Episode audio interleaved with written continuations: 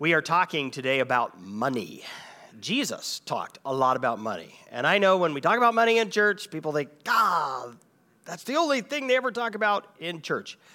Well, not true. But money and how we relate to money is a very spiritual subject, and it has a big effect on our spiritual lives, which we're going to see, which is why Jesus talked so much about money. And uh, you know what? People have resisted what Jesus has to say about money since the beginning. In fact, Luke, the gospel writer, tells us that uh, after one particular parable about how God's people should relate to money, uh, we, the Pharisees, now these are religious leaders in Jesus' day, the most uh, strict, sanctimonious religious people in Israel. They believed that they were the ones who were truly pleasing God we read the Pharisees, who were lovers of money, heard all these things and they ridiculed him. They ridiculed Jesus. They did not like what Jesus had to say about money, and so their defense mechanism was to mock him. Ah, what does he know? That's stupid. We don't have to listen to him. We don't have to do what he says. And why did the Pharisees not like what Jesus has to say about money? And why do so many people in our churches not like what Jesus has to say about money? Well, because the Pharisees were lovers of money. And they had, uh, they had worked themselves up a religion that allowed them to feel good about themselves spiritually. Oh man, we, God must be so happy with us. And at the same time, love their money. And Jesus was popping their theological balloon. They did not like it because Jesus said, You cannot love both God and money. Love of money, love of God, mutually incompatible. Those are ex- exclusive, mutually exclusive loves. Boy, the Pharisees did not like that. Uh, might I suggest to you that Jesus probably has a challenge for you today about how you relate to money because uh, we live in a culture that does not, in many ways, doesn't think about money like Jesus does doesn't relate to money the way Jesus does. And so we, you know, what is Romans chapter 12, verse 2? Our theme verse for this series is don't be conformed to the pattern of the world, but be transformed by the renewing of your mind. We will, unless we are actively being transformed by the renewing of our minds by exposure to the Word of God, we will be, think just like the world does, and that, make, that will absolutely be the case for money. And so, uh, let's choose right right now i invite you to choose not to be stubborn like the pharisees not to put up your defenses but to say all right lord i want i want to be healthy in my finances just like every other area of my life and if that involves correction and change i'm willing to do that. So we're in a series on uh, titled transformed how god changes us. We're looking at seven areas of our life. God wants us to be healthy. He wants us to be healthy in all areas of our lives, and He'll help us be healthy, but you know, we've got a part to play. Are we going to put His teachings into practice? Are we going to keep in step with the Spirit? And we've already looked at five of these areas. If you missed them, you can catch up online at clearwater.church. I encourage you to do that. Today we're looking at financial health, and next week, vocational health, and then we're done. Each year, the American Psychological Association does a survey on stress in America. How stressed out are Americans and what's stressing us out? And in, the, in this year's survey, the 2022 uh, Stress in America survey, 65% of Americans self reported as being significantly stressed out about their finances, which means the majority of Americans are not financially healthy, even if they've got a padded bank account. They might have a lot of money in the bank, but if you're stressed, significantly stressed out about your finances, you don't have financial health. And so we're talking today about how to be financially healthy. And uh, some of that has to do with good money management. In fact, that's predominantly what Rick Warren talks about in our uh, journey groups this week. So I encourage you to be in a journey group on uh, talking about this uh, series. And he's going to be talking about six principles of, you know, basically good money management that come from the Bible. Um, but so it's in part financial health is how you relate to money, um, how you handle your money, but it's also your attitude to money, right? A lot of people have a, uh, a bad uh, or a, an unhealthy attitude toward money. So, how to be financially healthy? To get at this, I want to ask how do we get financially sick, right? What makes us financially unhealthy? Uh, I want to talk about three things that will make us financially sick, sick and then uh, that will be the way we get at how to be healthy. Number one, first thing, most important thing that will make you financially sick is a love of money. Ecclesiastes 5:10 says, "He who loves money will not be satisfied with money, nor he who loves wealth with his income." A rich man was once asked, "How much is enough?" Just a little bit more. We always need more. Uh, why? It's because when we look to money to provide what only God can provide, satisfaction and security, we'll always be left wanting more. Uh, because we think, well, maybe just a little bit more will give me that security that I really need or the satisfaction that I'm really wanting. And you won't get it from money, so you're always left needing a little bit more. In Matthew chapter 6, verse 24, Jesus says, No one can serve two masters, for either he will hate the one and love the other, or he will be devoted to the one and despise the other. You cannot serve God and money. God and money. You can't love them both. You can't serve them both. You can't be devoted to both. You can't trust in both at the same time. They are mutually exclusive. You've got to choose one or the other. That's what Jesus is saying. Now, the people of God have always struggled with putting their eggs all in one basket, right? From uh, long before there were Christians, you know, it, the Old Testament saints, uh, they struggled with what we call syncretism. They wanted to worship Yahweh, the God of Abraham, Isaac, and Jacob, and the other gods too. Why? Because Yahweh will give me what Yahweh gives me, but if it's not, you know, all that I want, well, I can always whip over here to Asherah, Chemosh, Baal, and, you know, they'll give me what they give me. And by serving multiple gods, I can, I can create the life I want. I can get what I really want. Well, that's the same tension, that's the same uh, uh, temptation that money offers. So, what is money? Why would a Christian be tempted to serve money? Money offers power power to buy help, buy insurance, buy pleasure, buy prestige. And, and money offers the illusion of control. If I have a whole pile of money, I, I have control over my life to some degree, right? I have power to shape life the way I want it. And so if I have God, if I'm like a Pharisee, I'm like, man, I've, I've got God, and this, this relationship with God, and God will give me what God gives me. But if He doesn't give me everything I want, well, I've got my big pile of cash. And that big pile of cash can buy can make up the difference. But I'm still in charge of my life, and I get to shape life the way I want it. And that is an affront to God because God says, I want to be the one who's in control of your life. And I want you to depend on me and trust me to provide you the life that I have for you. But man, oh man, oh man, it is so hard to put all our eggs in one basket and to let God have tr- true, total control of our lives. Can't I just have, you know, God and money? Well, God actually lets a lot of his people get rich. But if, if they're relating to money as a way to control their lives, to have power over their lives, and not have to be fully trusting God, then it becomes idolatry. Then it's a big spiritual problem. See why Jesus talks so much about money? Because money really is the, uh, the substitute to fully trusting God. Money is the substitute to truly trusting God. So, how do we slay our love of money? We slay it by learning to be content with what God gives us and by giving sacrificially.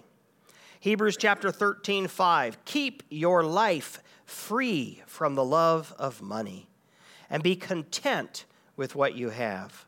For he, God, has said, I'll never leave you nor forsake you. So we can confidently say, The Lord is my helper. I will not fear. What can man do to me? If I said to you, Keep your, your yard free from chickweed, what would that involve? Not a one time plucking of those darn chickweed, right? it's an every year thing and it's all summer long. They're pernicious. They're so frustrating. And, and uh, that, that's the same thing with the love of money. It's constantly trying to percolate up in our lives. It's trying it's constantly trying to take over our lives. And so we have to we have to be intentional and constant at working at keeping our lives free from the love of money and be content. Contentment is the is one of the antidotes to the love of money. Now contentment flows from two things. First off, contentment flows from trusting God to take care of me. You know, I need my pile of money because I don't know what the future entails, right? I don't know what I might want in the future, and I might I don't know what might come into my life that I need to, you know, deal with. And so I need money. Well, what if you just trust completely in God for your future and to take care of you? Therefore, Jesus says, Matthew 6 31, therefore do not be anxious, saying, what shall we eat? Or what shall we drink? Or what shall we wear? For the Gentiles, that's Old Testament language for unbelievers, non Christians. For the Gentiles seek after all these things, and your heavenly Father knows that you need them all. But seek first the kingdom of God and his righteousness, and all these things will be added to you. Philippians 4:19, and my God will supply every need of yours according to his riches in glory in Christ Jesus. The Bible promises that God will supply, supply your needs. And it actually says, What shall we eat? What shall we drink? What shall we wear? The basic necessities, God will provide them for his people. But I think the tension is maybe not so much that we fear we won't have the bare necessities. What about all my wants? What about all my desires? God doesn't promise He's going to give me all the things that I want in this present age. That's where my pile of money comes into play, right? God gives me my, my He meets my needs, He gives me my bare necessities, and then I, re, I, I reach for my pile of money to provide for my wants. Will we trust God to take care of us in the future? You look at your life and you say, I know God has taken care of me in the past, and I know He's taking care of me now, but what about there's faith? Will I trust God to supply my needs? Well, what about all these wants I have? We read this in 1 Timothy 6. 6. But godliness with contentment is great gain. For we brought nothing into the world, we cannot take anything out of the world. But if we have food and clothing, with these we will be content. Now, this is the same author who said, I have learned in all situations therein to be content. It was something, contentment was something Paul learned. He, didn't, he wasn't born with it. Now, I look at this and I say, is that really true of Mike? But if Mike has food and clothing, with these, Mike will be content. Is that true of me? But those who desire to be rich fall into temptation.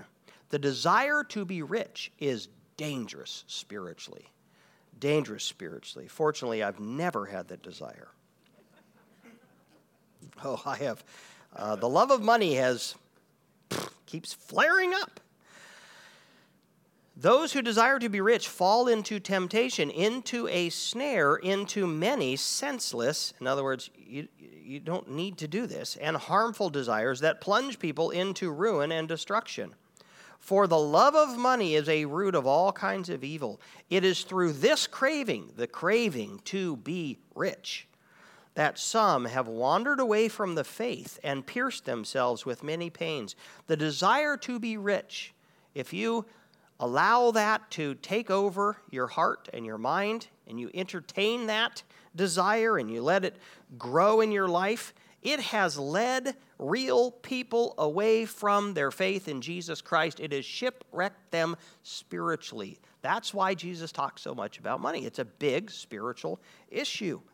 The alternative, the alternative is trusting not in money, but in God to take care of you.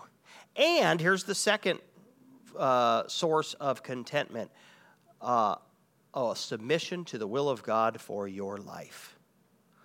God will give you what He wants you to have, what He has willed for you, what He determines is best for you. Will we really be content with what God ordains for us? You feel the tension here? I mean, I feel this, the, the, the tension in my own heart just like you do. Am I really? Now, um,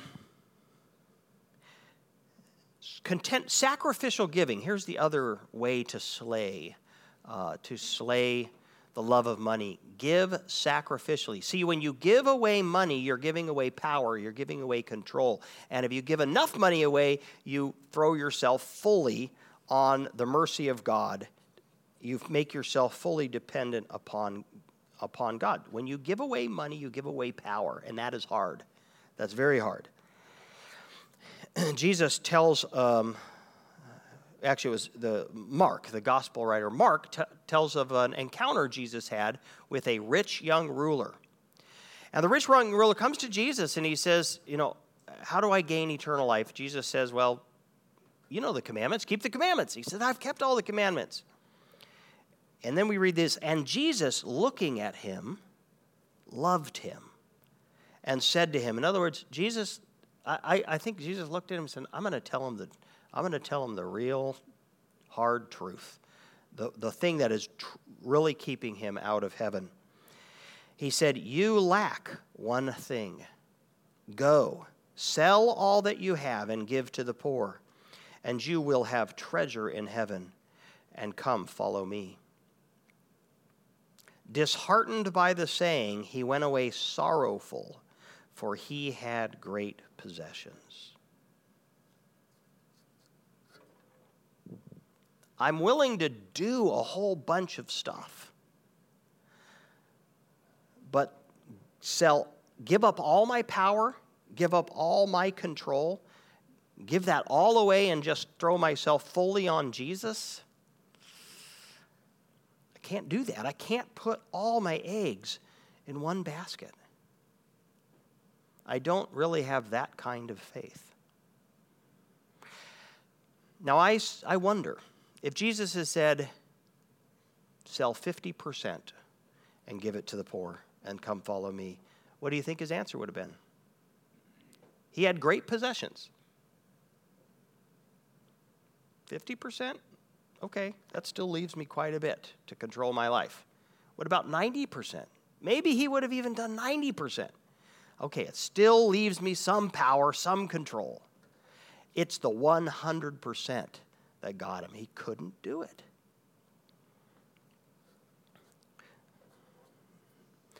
There's another story of Jesus at the temple, and he's watching people, and they're putting their gifts into the temple treasury, right? They're giving to God. Lots of people give out of their abundance. And so, you know, the actual bag of money is significant but they got a whole lot more at home. And then there's the widow who has two little mites. She drops them both into the offering box. And Jesus says her gift in God's economy is, is the greatest one given today. Why? Because she, she went all in. She cast herself fully on God that it's a heart issue. It's a heart issue. How we deal with our money is a heart issue. Can we really live a life that is truly dependent upon God, truly submitted to God uh, for to God and God's will for us? You cannot be financially healthy if you love money, period. The second thing, the second thing that gets in the way of people being financially healthy, that makes people financially sick, is poor stewardship of the resources God has entrusted to us. We don't own anything, God owns everything. We are stewards. God, God entrusts to us some of His stuff time, talents, treasures, everything we have. Very breath we breathe is a gift from God. And He says, I'm going to someday hold you accountable. I will ask you to give an account to me for how you leveraged my resources while you were on earth. And Jesus talks a lot about hey, you might want to, well, not just might want to, you want to. you want to live your life in such a way that you'll hear, well done, good and faithful servant. You know what? You took what I gave you and you made a good return on it for me and so I'm going to give you even more in heaven. So, three poor stewardship moves we need to avoid. Number one is laziness. Proverbs 24 30, I passed by the field of a sluggard. Sluggard's a lazy person. By the vineyard of a man lacking sense. And behold, it was all overgrown with thorns. The ground was covered with nettles, and its stone wall was broken down. Then I saw and considered it. I looked and received instruction a little sleep, a little slumber, a little folding of the hands to rest, and poverty will come upon you like a robber, and want like an armed man. God says, I will supply all your needs. How do you think He wanted to supply the needs of this sluggard? Through the vineyard, right? You have a vineyard. I gave you a vineyard. Work the vineyard. And if you work the vineyard, you'll have, you won't have poverty and you won't have want. But because of his laziness, he's dependent on some other industrious person of God having compassion on him and writing him a check, and that's dishonorable. Now, it's good for the person who's generous, that's good for their own soul, but for the person who takes when they could have provided for themselves, that's dishonorable. First, 2 Thessalonians 3:11 If anyone is not willing to work, let him not eat. Now, there's a big difference between you could work and you but you're not willing and some parts of the world where people want to work and they can't. Big big difference. But if you could work and take care of yourself but because you're being lazy uh, that's a problem. For we hear that some among you so this is paul talking about christians in the church we hear that some among you walk in idleness, not busy at work, but busy bodies. No shuts. Now, such persons we command and encourage in the Lord Jesus Christ to do their work quietly and to earn their own living. Don't be living off the church's dole. Don't be walking over to other Christians with your hand out. That's shameful. God has given you the resources to take care of yourself. Take care of yourself. In fact, you should, uh, elsewhere in the Bible, it says, I want you to work so you have more than enough for you so you can go be generous. That's what God wants from you. So, no laziness. Number two, living beyond our means. Proverbs 21 20, precious treasure and oil are in a wise man's dwelling, but a foolish man devours it. Everything they have, they're, they're, they're living right up to the edge. Proverbs 22 7 The rich rules over the poor, and the borrower is the slave of the lender. God does not want you living life on credit. If He wants you to have it, He'll provide the money to buy it. It's that simple. If God wants you to have it, He'll provide you the money to buy it. If He hasn't provided you the money to buy it, does God want you to have it? No. You want it, you're not willing to trust God, and you go out and you enslave yourself to another person. And God, who does God want you to be a slave to? Jesus, Jesus and only Jesus. Amen. Do not fund your life by going into debt, period. Uh, that is an act of unbelief. You are saying to God, I'm not content with what you are providing me, and I'm not going to accept my lot in life.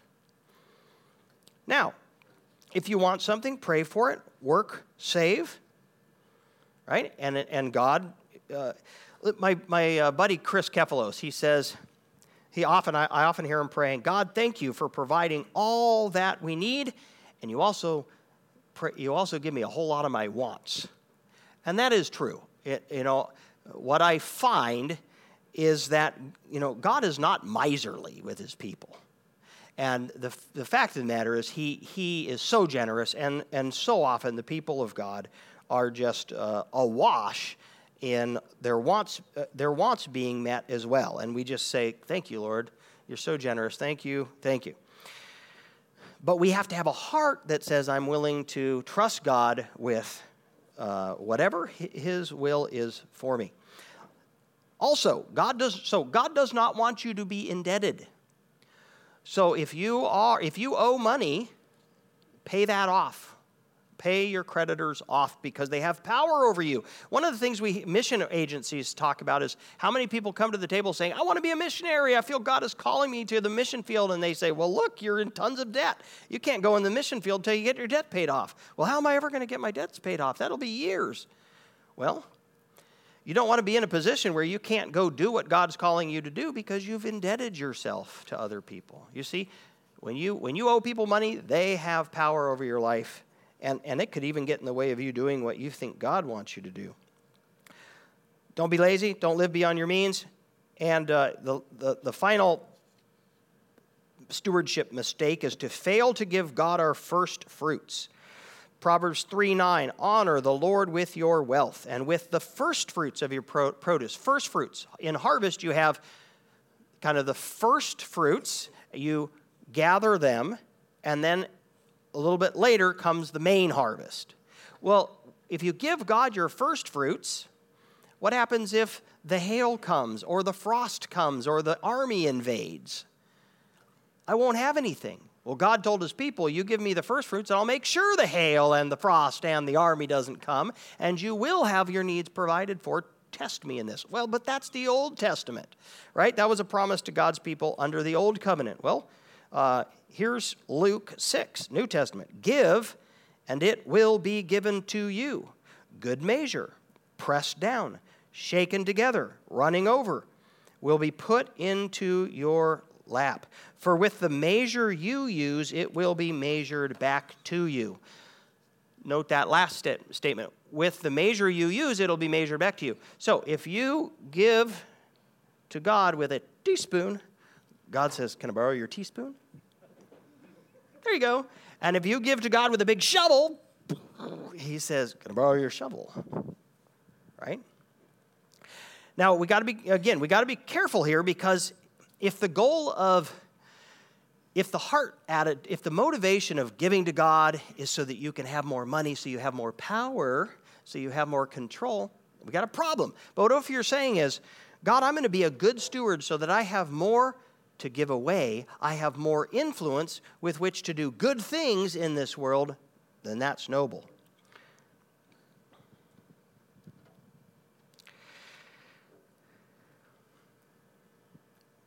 You will be financially unhealthy if you love money. Number two, if you're a poor steward of what God has already given you. And number three, by saving in the wrong bank or saving in the wrong place. Matthew 6 19, don't lay up for yourselves treasures on earth, where moth and rust destroy and where thieves break and steal, but lay up for yourselves treasures in heaven, where neither moth nor rust destroys and where thieves do not break and, and steal. For where your treasure is, there will your heart be also. Where your treasure is, there will your heart be also. That's true. Uh, I, I notice this when I invest in stocks, right? I don't care about Walmart until I've invested some money in Walmart stocks, that I'm very interested. Right? This last week I invested in Uber. Now I want Uber. Everybody should take an Uber ride. No, I'm just kidding.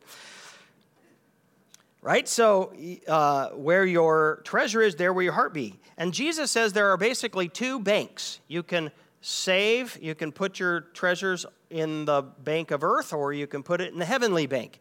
And guess what? The earthly bank you're, you put treasures there, it's at risk and it's temporary. Eventually, this will all go away. Up in heaven, it's not at risk and it's not temporary, it's eternal. Jesus says, You want to put your treasures up in the heavenly bank. Much better investment. Now, in Luke 16 9, Jesus says this I tell you, make friends for yourselves by means of unrighteous wealth so that when it fails, they may receive you into the eternal dwelling. I love this. Use your money to buy heavenly friends. I think that's what Jesus is saying. Um, you can use your money, your unrighteous wealth, by unrighteous, he's just saying, you know, just your earthly possessions, to make friends. And those friends are going to be in heaven, and when you get there, they're going to say, Hey, welcome, we've been waiting for you. Who's going to be in heaven because of the way I spent my money?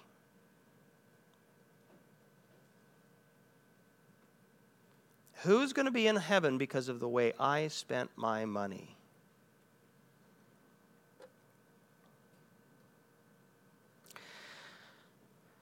Now, we got to we got to move away from a sense of oh it's sin or it's not sin. You know, it's morally right or morally wrong. I I like to think about this in terms of opportunity cost. Opportunity cost. Jesus has entrusted us with time, treasure, and talents. He has given us the, uh, the choice to spend that however we want.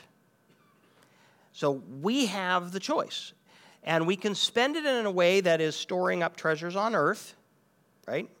Buying the fancy espresso machine. I own a Pasquini, by the way. And that cost me some treasures in heaven. Uh, you, you can use your time, treasures, and, and talents to enjoy this, the stuff of this world. And that's not morally wrong, but it might be foolish and short sighted. Or you can, you can use it to invest in heaven, to have an eternal impact. How do we have an eternal impact? By influencing people for Jesus. Things that matter, the things that last are people, right? People and their relationship with God. And, and so, God has given me a limited amount of resources. How am I going to uh, use those resources? That's my choice. And I can, I can choose to spend that towards heaven. And so it's an opportunity cost. Every time I choose to use my time on, for earth or my treasure and talents on earth, that's an opportunity cost that I'm, I'm choosing not to store up in treasure or, or treasure in heaven or the other way around. Now, the most obvious direct way, you know, the easiest way to think about is, ooh, Reaching Indians Ministries International. They're planning, training missionaries, planning churches in India. Write a check, help fund them clear. Uh, but what about, what about things like, oh, you know that there's a, a Christian movie that's coming out. And so you tell your friend, hey, I want to take you to dinner, and, or, or I want to take you to a movie, and afterwards I want to take you to dinner. It's all on me. And, it, it, and you tell them what the movie is, and, and they say, yeah, okay, he's paying for this, this should be fun. Or maybe you say, uh, listen, I want to take you to Simon and Seafort's. I'm going to pay for it. But, and I, but I want to share, when we're there, I want to just share with you uh, about my faith in Jesus and why, why uh, that matters to me so much. And they're thinking, I don't really care about that topic, but Simon and Seafort's, yeah, I've been there for a while.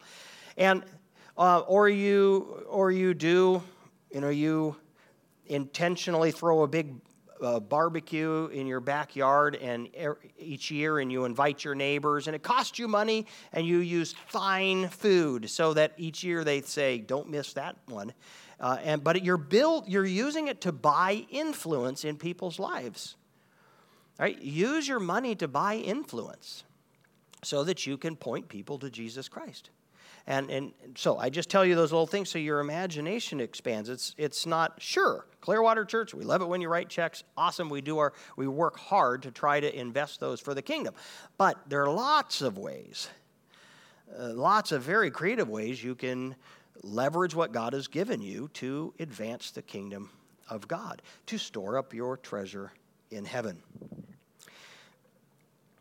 one more little story. Uh, so, Sabrina and I met this couple when we were in India, uh, Sajan and Lausi, and they are Indians, uh, missionaries in, in India. and they're from India. Uh, and so Sabrina keeps in pretty good contact with Lousy, and every once in a while we'll hear about some financial need they have. And, you know, to us, with the Western economy and money, it seems small. We're like, hey, we can help with that. And for them, it's like a massive need we've just met. Well, then, what do they, we find out they pray for us constantly.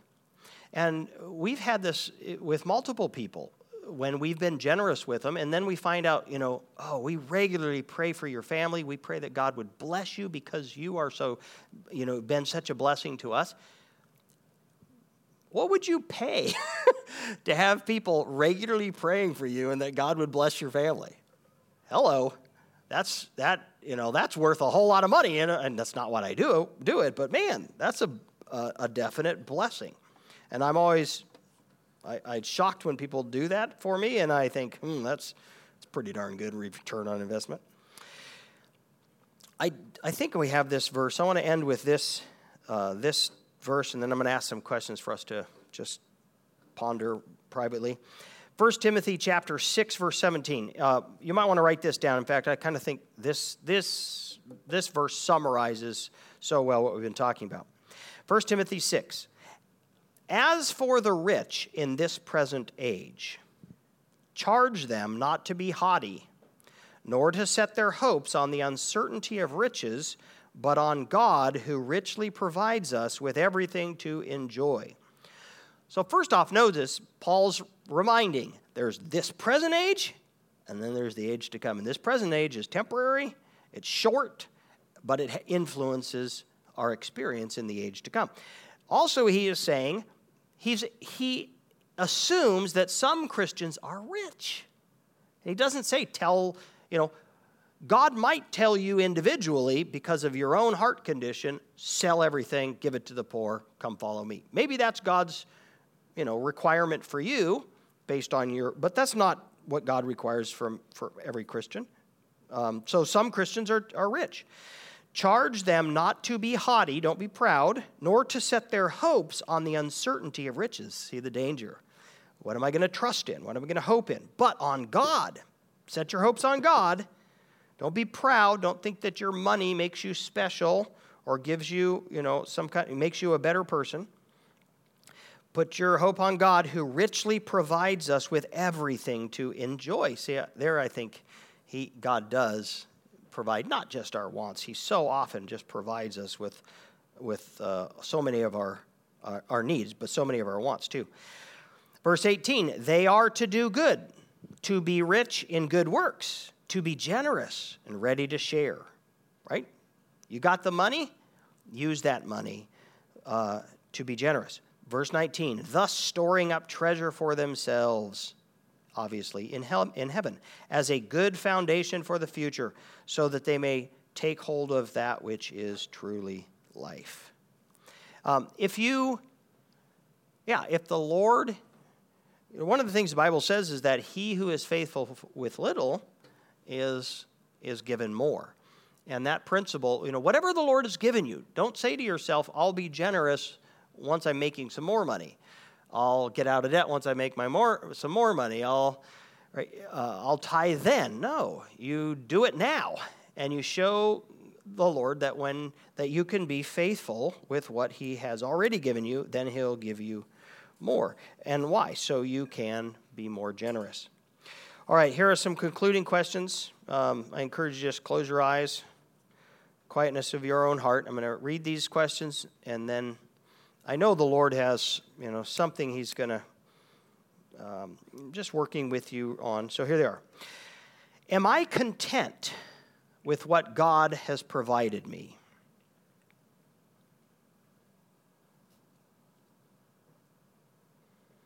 Am I trying to serve both God and money?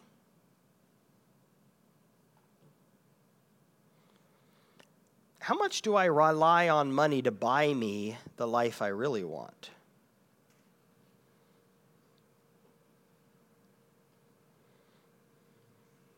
Why don't I give away more money?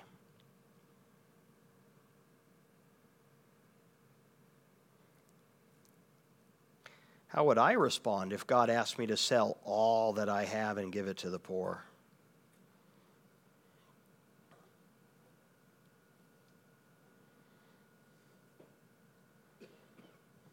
Am I lazy?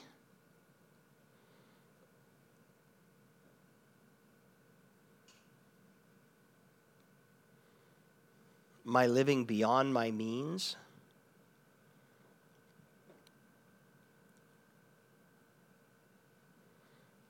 Am I giving God my first fruits?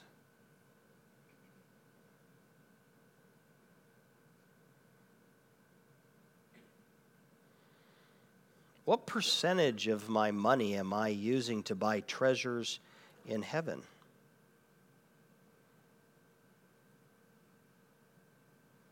Will anyone be in heaven because of the way I spent my money?